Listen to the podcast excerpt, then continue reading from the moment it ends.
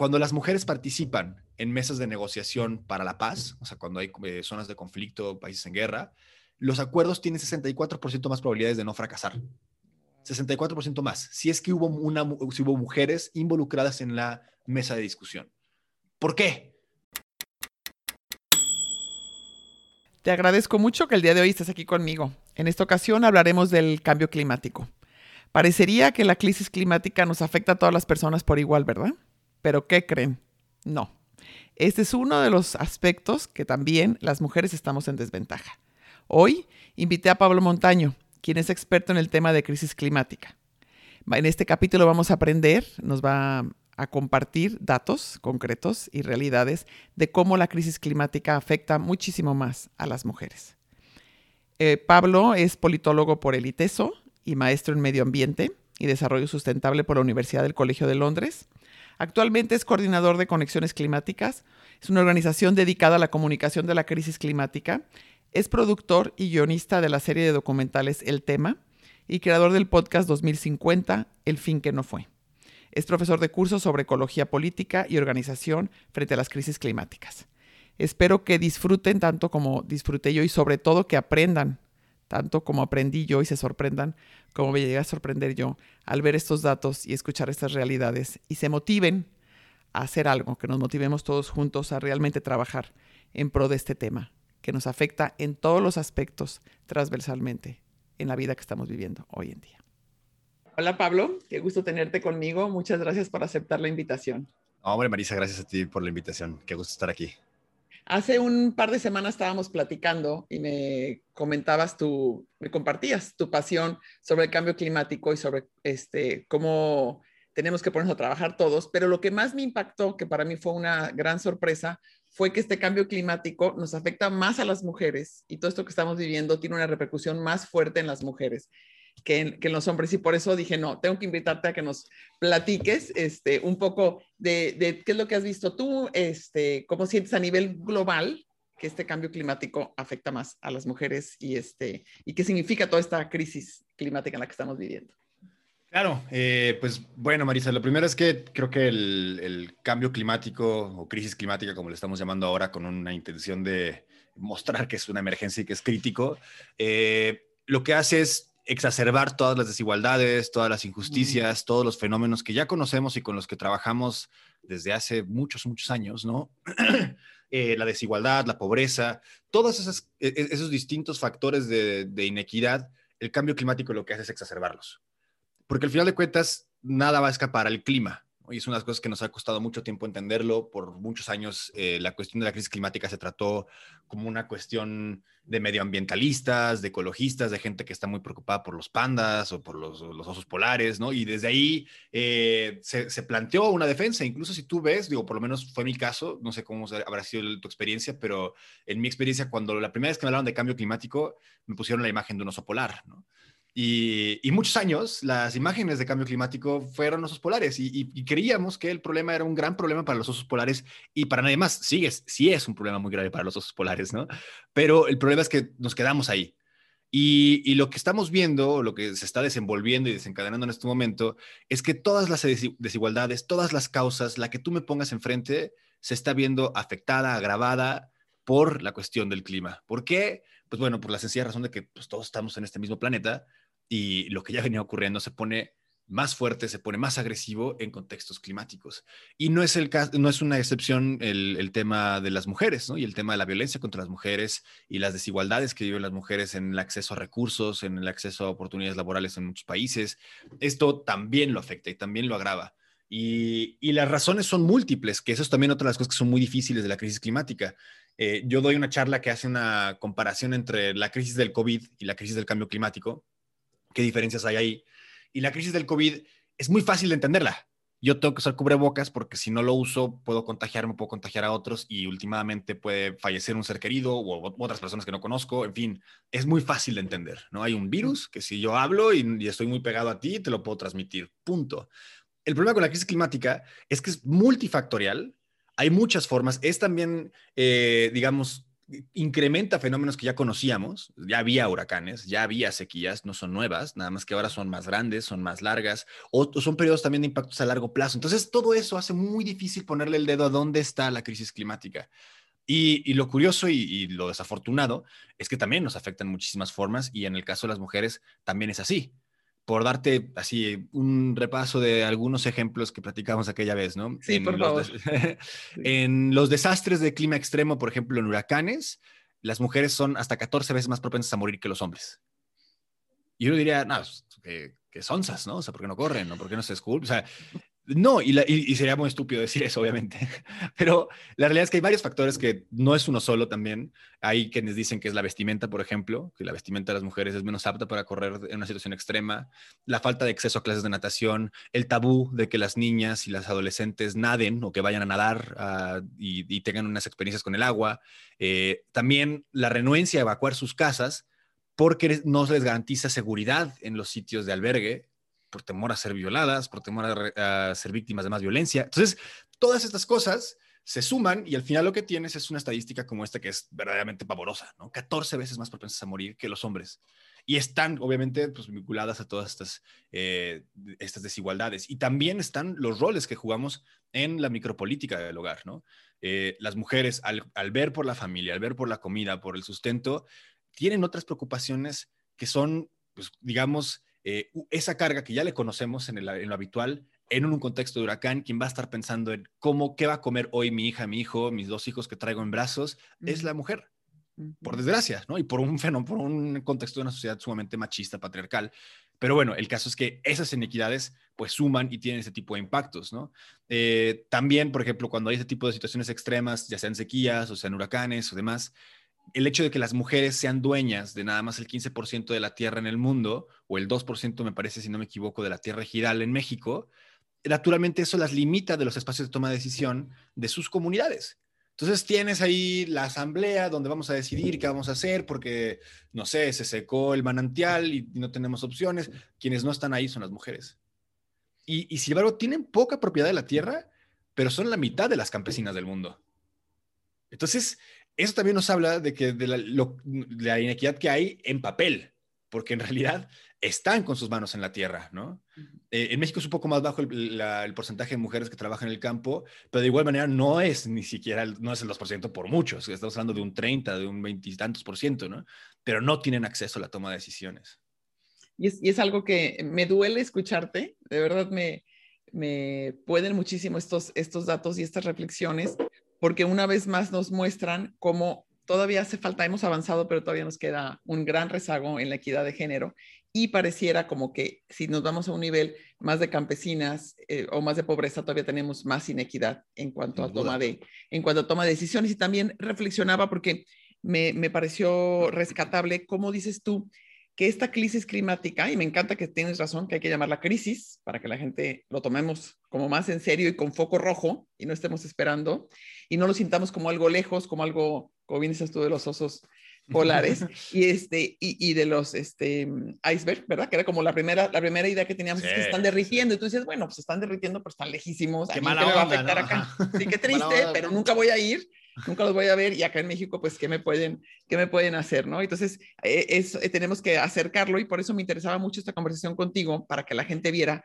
cómo sí nos afecta en el día a día y que esto que pones tú, que es lo que más rescato, cómo exacerba estas desigualdades. Y si tanto estamos luchando por, por tener más equidad como mujeres, pero también más equidad en cuanto a nivel socioeconómico, más equidad en muchas áreas, esto, nada escapa al clima como lo decías tú, y entonces nos, nos, nos, viene a motivar, al menos a mí cuando te escucho, digo, es un tema, por eso te invité y es un tema en el que tengo muchísimas ganas de trabajar, porque sí tenemos que, que, enfrentar las cosas que más van a, si queremos juntar, hay que enfrentar aquellas que más van abriendo, ¿no? Y que más van separándonos y van haciendo las desigualdades. Y tristemente, ponías como ejemplo el COVID, también tenemos datos de que el COVID afectó más y toda esta crisis que, que, tuvimos el año pasado y que seguimos teniendo este año afectó más a las mujeres y la brecha de, de equidad parece que se nos este, agrandó por 32 años más. Entonces, no, sí, sí, sí. ¿cómo? O sea, viene y nos afecta más. Entonces, no, no te hace mucho sentido el, el que también sean las, eh,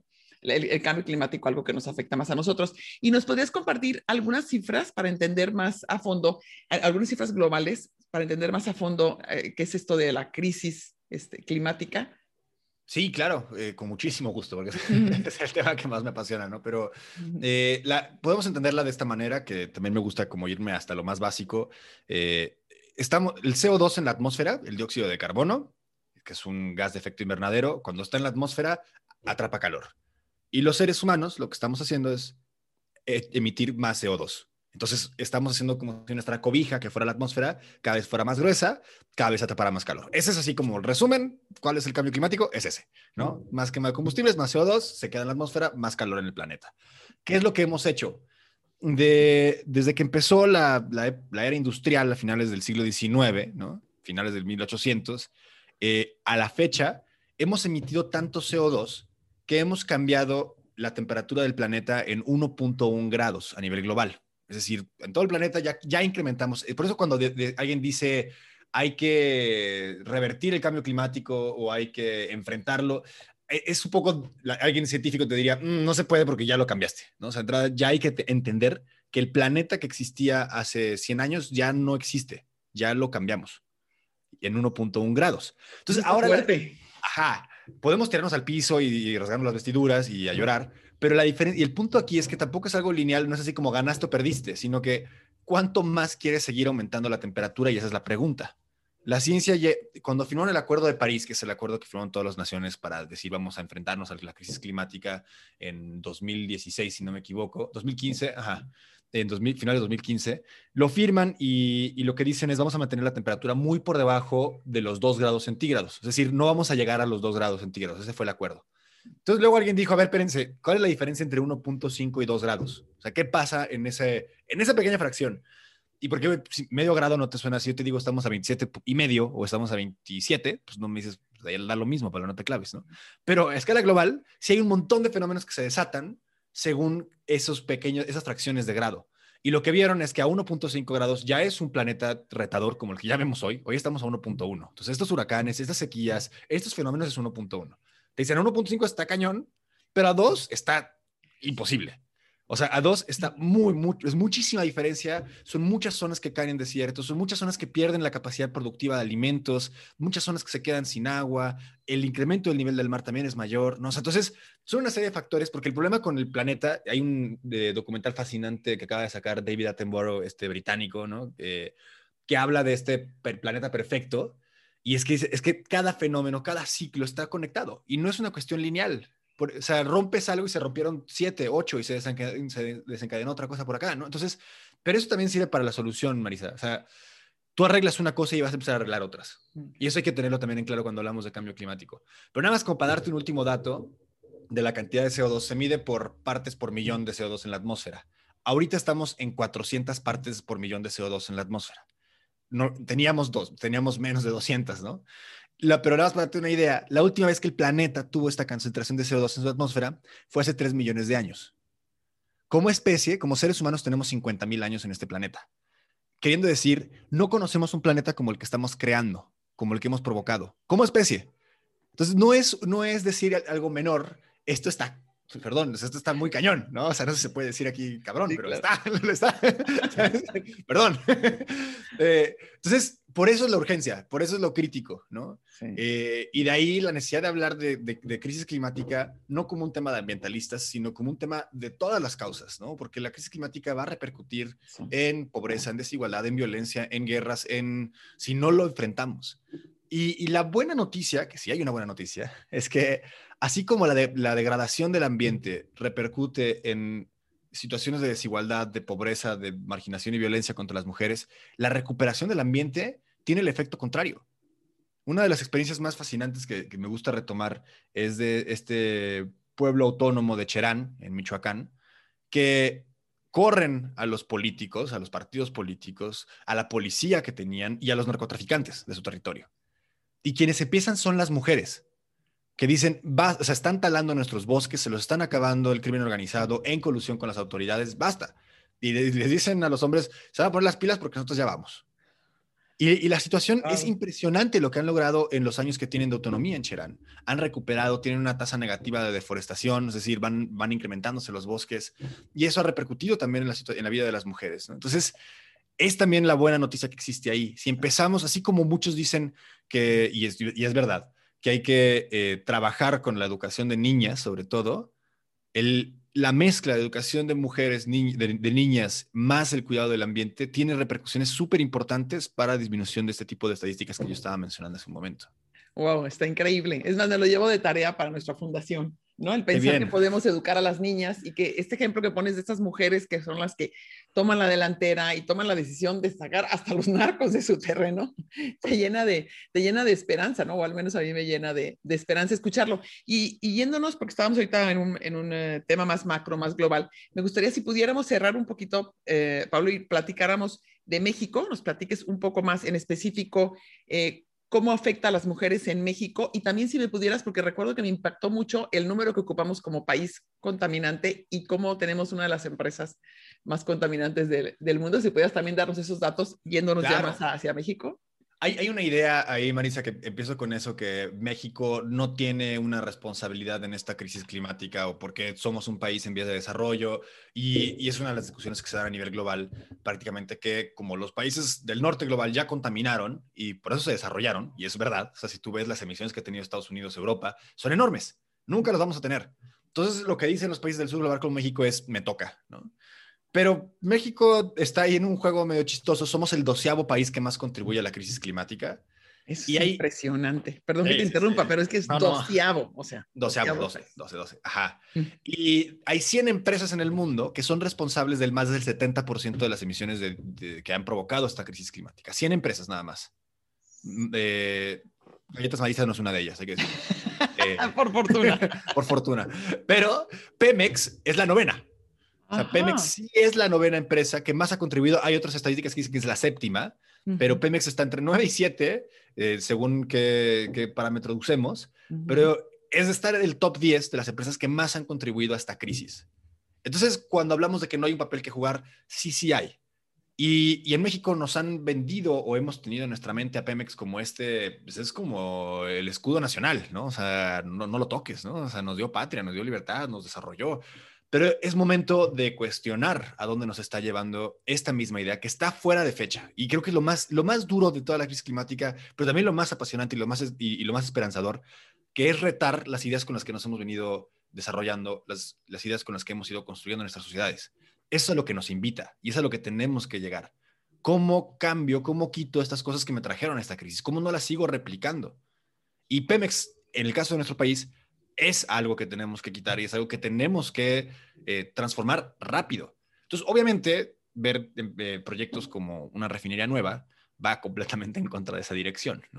Eh, lo que tendríamos que estar cuestionándonos es cómo, sin obviamente hacer que gente caiga en pobreza, obviamente sin que perdamos una cantidad de empleos que nos metan en una crisis económica brutal, cómo podemos migrar a otros modelos que no nos sigan condenando, que no nos sigan creciendo en, esta problemática que tenemos. Y yéndome a lo concreto, en cuestiones de qué, cómo se ve esta cuestión de la afectación de, la crisis climática o del medio ambiente para México, pues México tiene en su magnitud territorial, tiene todos los fenómenos que quieras. O sea, tenemos mujeres que van a estar en el norte del país batallando para conseguir agua. Tú piensa en una fotografía de una noticia de no hay agua y están protestando. ¿Qué, qué ves más? Mujeres. Mujeres. Y, eso es algo que se replica en todo el mundo. Las mujeres, por alguna razón, bueno, por, alguna razón, por una razón sistémica, son las que están más relacionadas con las labores que requieren el agua. ¿no? El cuidado de los hijos, la cocina, lavar, etcétera, ¿no? Entonces, cuando falta el agua, las primeras en resentirlo son las mujeres. En muchos casos en México, y esto es importantísimo, ¿por qué tenemos tantas mujeres defensoras del territorio? Porque ellas defienden la vida y defienden el agua.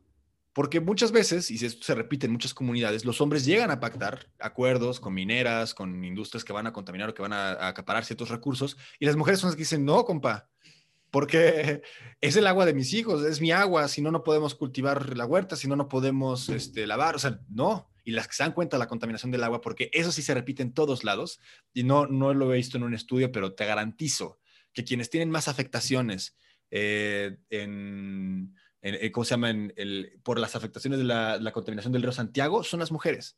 eso la contaminación del agua afecta siempre primero a las mujeres por esto que ya dije, ¿no? Entonces, eso seguramente en un país que tiene siete de sus siete de cada diez ríos contaminados, pues tienes siete de cada diez focos de infección afectando mujeres, ¿no? Y de enfermedades. Eh, otro, otro caso que también, y esto se observó en Madrid, eh, pero se va a replicar también, muy probablemente se replique también en territorio mexicano, es cuando hay olas de calor, en 2018 encontraban un incremento en reportes de violencia doméstica y feminicidios. Estudiaron varios años de Madrid y veían, a ver, aquí punto ola de calor, siguientes cinco días y había un repique de feminicidios y violencia doméstica. Sí, ese fue de los datos que más, más me impactaron cuando apliqué contigo. Qué bueno que lo compartes porque me dejó helada. Y es, y es verdad, y, y es que, a ver, el ser humano también, como, como una de las cosas que nos cuesta mucho trabajo reasociar, es que somos parte de la naturaleza. Y, y esto también lo han hecho en estudios de, de prisiones. Los, eh, los carceleros saben que cuando va a haber una ola de calor, muy probablemente se incremente la violencia dentro de la prisión, ¿no? esto ocurre también en las casas. Y si tenemos ambientes, si tenemos espacios domésticos donde hay violencia doméstica, pues en olas de calor va a incrementarse. Entonces, digo, son algunos datos que de, nuevo no es nada más como para decir, bueno, ya, ya estábamos jodidos y ahora estamos más, sino como para decir, eh, aquí hay, un, hay una, una, área de oportunidad por la cual donde podemos trabajar también eh, temas de violencia, temas de género, que es el entorno donde vivimos. No podemos aspirar a que haya una, o sea, que tengamos un ambiente familiar sano en un ambiente, en un entorno enfermo, que es lo que estamos teniendo ahora. Eh, ciudades que violentan, ¿no? Eh, Sofía Valenzuela, que es mi esposa, te lleva un proyecto eh, que me encantaría que luego conocieras, se llama Mamá Urbana, que habla de cómo las ciudades están diseñadas desde la visión de hombres blancos heterosexuales privilegiados. Entonces, por esa razón, es cosa de haber movido una carriola, eh, por, las banquetas de Guadalajara. Te das cuenta que de repente se angostan, de repente hay un hoyo, de repente hay un, escalón. O sea, es una aventura mover una carriola en esta ciudad. Y es porque quien la diseñó probablemente nunca usó una carriola, o nunca empujó a nadie en una silla de ruedas, o nunca llevó a su mamá enferma en silla de ruedas a, a ponerse las vacunas. Entonces, quienes hacen esos roles son las mujeres.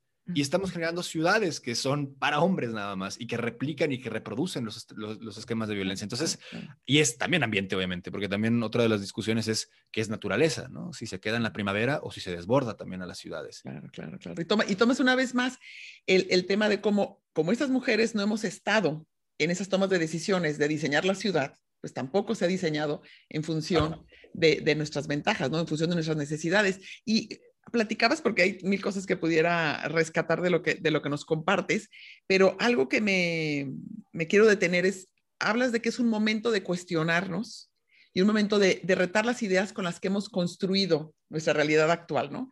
A mí, si algo me apasiona es el retar ideas que tenemos preestablecidas, el romper paradigmas y el volvernos a cuestionar y no hacer las cosas nada más porque así se han venido haciendo. Y mucho más cuando estas nos han llevado a la crisis climática que tenemos actualmente.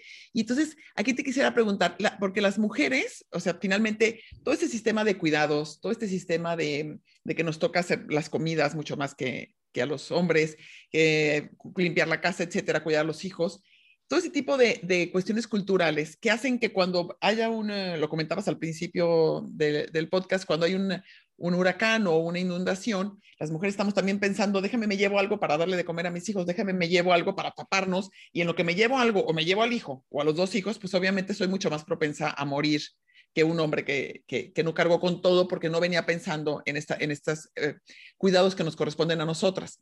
Y entonces yo me pregunto, ¿cómo, cómo podríamos ¿cómo podríamos empezar las mujeres a no nada más cuestionarnos, sino qué podemos hacer para empezar a cambiar, así como lo hicieron estas mujeres que nos compartiste de, de ¿me recuerdas el nombre del, del pueblo? Ah, en Cherán. De, de Este, ¿Cómo lo hicieron? ¿Qué podemos hacer en la ciudad? ¿Qué podemos hacer las mujeres de México para empezar a cuestionarnos y a, y a, dialogar sobre ese tema y a cambiarlo para que realmente repercuta? Porque ya vimos que sí se puede y que tenemos esperanza. Claro, yo, yo creo que lo, lo, primero es, bueno, o sea, no rompernos esta idea de que el medio ambiente viene después, ¿no? O sea, de que primero vamos a resolver la pobreza, primero vamos a resolver eh, la crisis migratoria y luego ya volvemos a ver el medio ambiente. O sea, entiendo que hay cosas urgentes y que tenemos en las manos, pero si no resolvemos la cuestión ambiental climática, no, no va a haber manera. Y esa es una, una, parte de la visión que se platica, por ejemplo, en la, en la actual administración, es que yo estoy resolviendo la pobreza. Sí, pero la crisis climática va a provocar que esta pobreza se dispare. Vamos a ver anulado todo el trabajo que hicimos si lo estamos construyendo. Es como, no, es que primero quiero levantar los muros bien y luego ya me preocupo los cimientos. Así no funciona. Se puede quedar padrísimo los muros, pero se te va a caer. Y lo otro, esa primera, eh, digamos, premisa. La segunda, yo creo que eh, y, digo, es muy fácil decirlo, pero hay que encontrar de qué manera las mujeres toman más espacio en estos, en, estos mesas de discusión, en estos eh, lugares de toma de decisiones, es fundamental. O sea, incrementar la participación de mujeres con una perspectiva de género, ¿no? Y, de, combatir estas desigualdades. Hay un otro dato que me encanta decir y que viene en, relación a esto. Cuando las mujeres participan en mesas de negociación para la paz, o sea, cuando hay eh, zonas de conflicto, países en guerra, los acuerdos tienen 64% más probabilidades de no fracasar. 64% más, si es que hubo, una, si hubo mujeres involucradas en la mesa de discusión. ¿Por qué? ¿Porque somos muy idiotas los hombres? Sí. y porque cuando las mujeres hablan, no están hablando de quién hizo qué y qué, qué, agresión es más grande y qué armas se pueden utilizar, y no, hablan de, a ver, hablamos de agua, hablamos de tierra, hablamos de trabajo, hablan de las cosas que, de nuevo, llaman a los cuidados. Y no es que la carga de los cuidados tenga que darse en las mujeres porque están diseñadas para los cuidados, es que los hombres no estamos participando en los cuidados y ese es el gran problema. Entonces, en buena medida, cómo abatimos estas desigualdades es involucrando a los hombres también en la parte de los cuidados.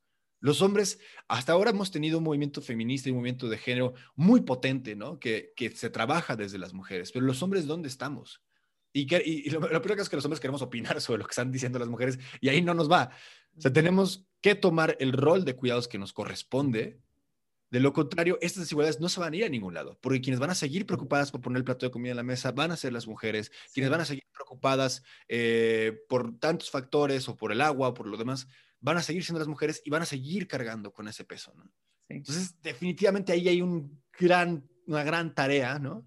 para los varones que es, tenemos que entrarle, ¿no? O sea, tenemos que meternos a estas otras labores en las cuales nos hemos felizmente excluido durante tanto tiempo, ¿no? Exacto, exactamente. Y tocas, tocas dos temas que me parecen fundamentales. Y uno es, si algo hemos aprendido en la fundación y estudiando el tema de la inequidad de género, es que este eh, problema y esta situación no la vamos a cambiar solamente las mujeres. Este es un trabajo que tiene que ser de todos, de hombres y mujeres.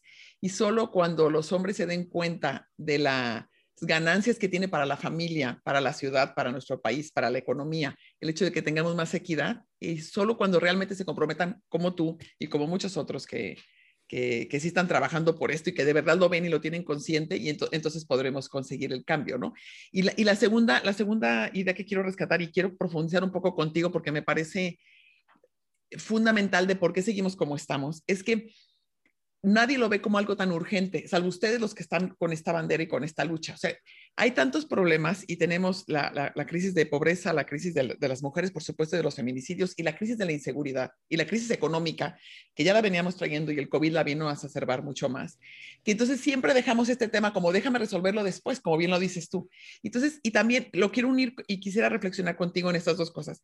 Uno en ¿cómo pudiéramos? O sea, como que me dan ganas de que digo, ojalá que mucha gente escuche este capítulo y mucha gente se dé cuenta de cómo sí es una, es una situación, una crisis que nos afecta en todas las áreas de nuestras vidas y que no deberíamos de dejarla para después.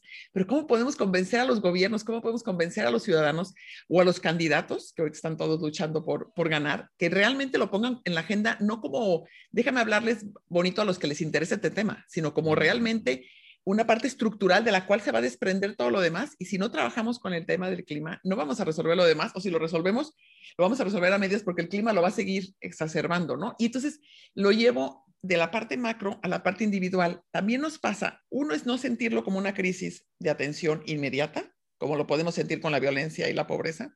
Y dos, la sensación de que yo solo, ¿qué puedo hacer? O sea, ¿qué tantos, o sea, por más que yo diga, bueno, ya voy a reciclar, no voy a contaminar, voy a llevarme mi termo a todos lados y no voy a comprar nunca más una botellita de agua, o voy a buscar este, apagar siempre las luces, mil, mil, cosas que pueden ir haciendo de, no uso de plástico y etcétera, te da la sensación como, como una sola persona que no vas a conseguir nada. Entonces yo te quisiera preguntar a ti, ¿si podemos hacer algo como ciudadanos? Yo soy una eh, fanática de, de, la participación ciudadana y me encanta promoverla. Y siempre pienso y estoy convencida que cada uno poniendo poquitas horas México, podemos construir un mejor México. Yo te quisiera escuchar a ti en la parte climática. cómo sí el hacerlo de uno en uno realmente puede cambiar o si debemos unirnos, si debemos más bien trabajar en, hacerlo más visible. ¿Qué, ¿Qué, recomiendas más tú para tener un impacto y para empezar a revertir y nunca llegar a ese 2% más de temperatura como, como comentabas, ni al 1.5? Sí, sí, sí. Eh, yo creo que lo, lo, más importante, Marisa, ahí hay una discusión enorme si las acciones individuales sirven o no sirven. Yo creo que sirven, pero son tu piso de entrada. Ahí empezamos. Partimos de yo, yo, hago, yo separo mis residuos porque ya es insostenible no hacerlo, ¿no? Eh, o si puedo, no uso el carro, porque, a ver, eh, no, no les, yo sé que no estoy frenando la crisis climática, pero es una cuestión también de conciencia. Y sí es muy importante que existan sociedades que los individuos actúen de cierta manera. Te voy a poner un ejemplo rapidísimo. Una ciudad donde todo el mundo trae un popote de aluminio en la bolsa y llega y piden que no, no, por favor, popote no, yo traigo el mío. Todos están haciendo eso. O una ciudad como Guadalajara, donde pues, no hay nada de eso. ¿Cuál ciudad crees que sea más eh, propensa a aceptar una medida política de reducción de espacios para el uso del automóvil, que ya tiene un impacto ambiental, o de impulsar el transporte público masivo? La que ya tiene a todo el mundo usando popotes de, aluminio, ¿no? O la otra, que podrías decir es una bobada usar popotes de aluminio, pero no, sí sirve, te, te interiorizas esta cuestión de lucha. Ahora, ¿qué tan lejos llega esto? pues es como si yo te dijera en términos de violencia de género, yo soy un gran activista porque no golpeo a mi mujer. No, güey, ya se espera que no le pegues, ¿no? O sea, ahora es algo, ¿no? O sea, perdón por lo de güey. Este, eh, y, y, entonces, ¿qué es lo que sigue? Lo que sigue es organizarnos, ¿no? Lo que sigue sí es, ok, yo ya hago mi parte individual. Ojo, no clavarnos ahí porque también lo individual ocurre desde el privilegio. Yo soy vegetariano, pero no voy por la vida diciendo, hey, todos sean vegetarianos, porque yo puedo hacerlo. Pero yo no le puedo decir a alguien que, no sé, que solamente tiene puestos de tacos afuera de su trabajo y tiene 15 minutos para comer, oye, no comas carne porque estás acabando el mundo. No. Es más bien, yo que puedo lo hago, pero dejémoslo ahí. ¿Qué es lo que sigue? Vamos organizándonos, vamos viendo qué hay en, nuestro, en nuestras posibilidades de, de cambio yo daba estas charlas en preparatorias y les decía, que decían los chavillos, que no tenemos nada que hacer. A ver, aquí hay un universo de 250 alumnos donde se están desechando por lo menos 250 platos de unicel cada día. ¿Qué pueden hacer? Pues pueden cambiar eso. Y de acuerdo que es, es, una, es un granito de arena, si quieres, pero luego de ahí puedes llegar a decir, ok, ya quitamos los platos de unicel. Ahora sabes que vamos a hacer un esquema de rondas obligatorias para toda la escuela, donde vamos a reducir la cantidad de autos que vienen aquí en un 50%, en un 70%. Entonces ya tienes ahí emisiones de CO2 porque ya son carros que no están llegando, digo, también los tienes en los platos, pero aquí ya son carros que no están llegando a la escuela. Si eso lo replicamos en modelos por toda la ciudad, por todas las ciudades, entonces sí tenemos esa transformación. No podemos esperarnos a que China haga algo, que es otra de las mentiras que hay. Es que si China no hace nada, no sirve de nada. No, hay muchísimo que sirve. Nuestra ciudad como está ahorita fragmentada, violentada, sin espacios públicos y verdes, es, es mucho más vulnerable a la crisis climática que si nosotros hacemos nuestra parte. Aunque China no haga nada, nos conviene. Necesitamos hacerlo. Necesitamos recuperar nuestra relación con el entorno. Y eso creo que es muy importante entenderlo. No porque el otro, el grandote, no esté haciendo nada, quiere decir que yo estoy libre de hacer cualquier cosa.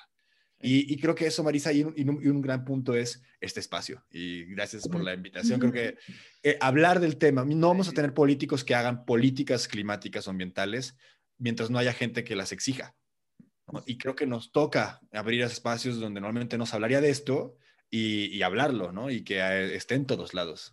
Sí, y me, me, llena de ilusión el ver que sí tenemos un gran papel que jugar de la manera individual y me lleva a reflexionar en algo que he compartido muchas veces en este podcast sobre los hábitos y sobre cómo también si queremos empezar a meditar, pues empezamos con un minuto y no con 30 minutos, porque es muy difícil que lo consigamos. O si empezamos a hacer ejercicio, pues no queremos hacer siete días a la semana por una hora, hora y media, sino a lo mejor dos veces a la semana 15 minutos. Igual aquí, si empezamos con el popote, si empiezo con llevarme mi bolsa, si empiezo con ciertos hábitos que, voy instalando, me hacen más consciente y entonces me brinca más cuando alguien no lo hace o, o me mueve más el seguir haciéndolo de una manera muchísimo más comprometida.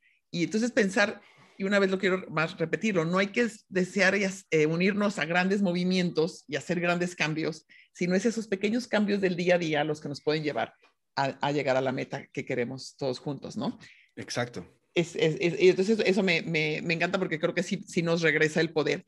Y algo que ya casi para terminar me encantaría que nos, nos platicaras es sobre tu proyecto El Tema, este, ¿cómo, ¿cómo fue que llegó a surgir? Platícanos un poco cómo, cómo estabas a partir de tus podcasts 2050 o 2050 que hablas sobre este tema de la crisis y el cambio climático, cómo Gael García te busca y cómo surge todo este proyecto tan interesante y que me parece así como de película en el, buen sentido de la palabra. Cuéntanos un poco. Sí, pues empezó con un podcast. Ah, eh, gente, hagan podcast porque las cosas arrancan.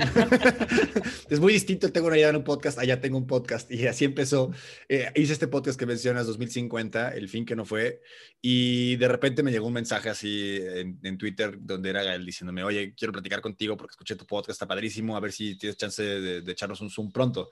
Yo así lo, único que hice fue quedarme frío. Sí, sí es Gael, ok, palomita azul. Bueno, este...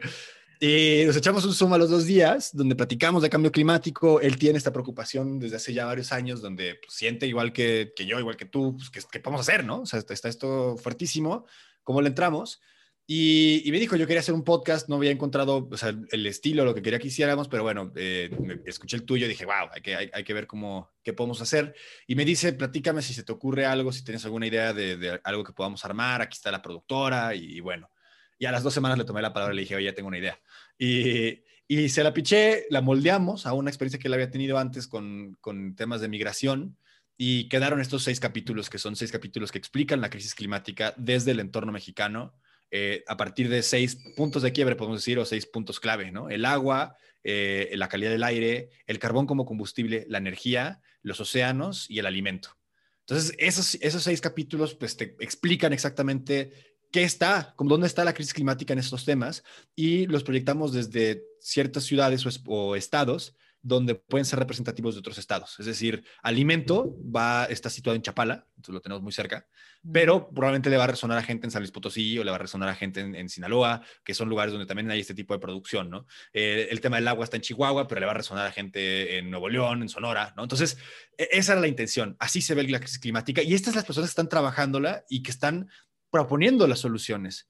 Y paralelo a ello, estamos lanzando una campaña que se llama La Colectiva, que busca desbordar la conversación climática de las redes sociales y llevarla a otros espacios, ¿no? Eh, y, esa, y, esa campaña, bueno, busca que la crisis climática se vuelva una conversación de muchos, de muchas voces, de, de muchas aristas.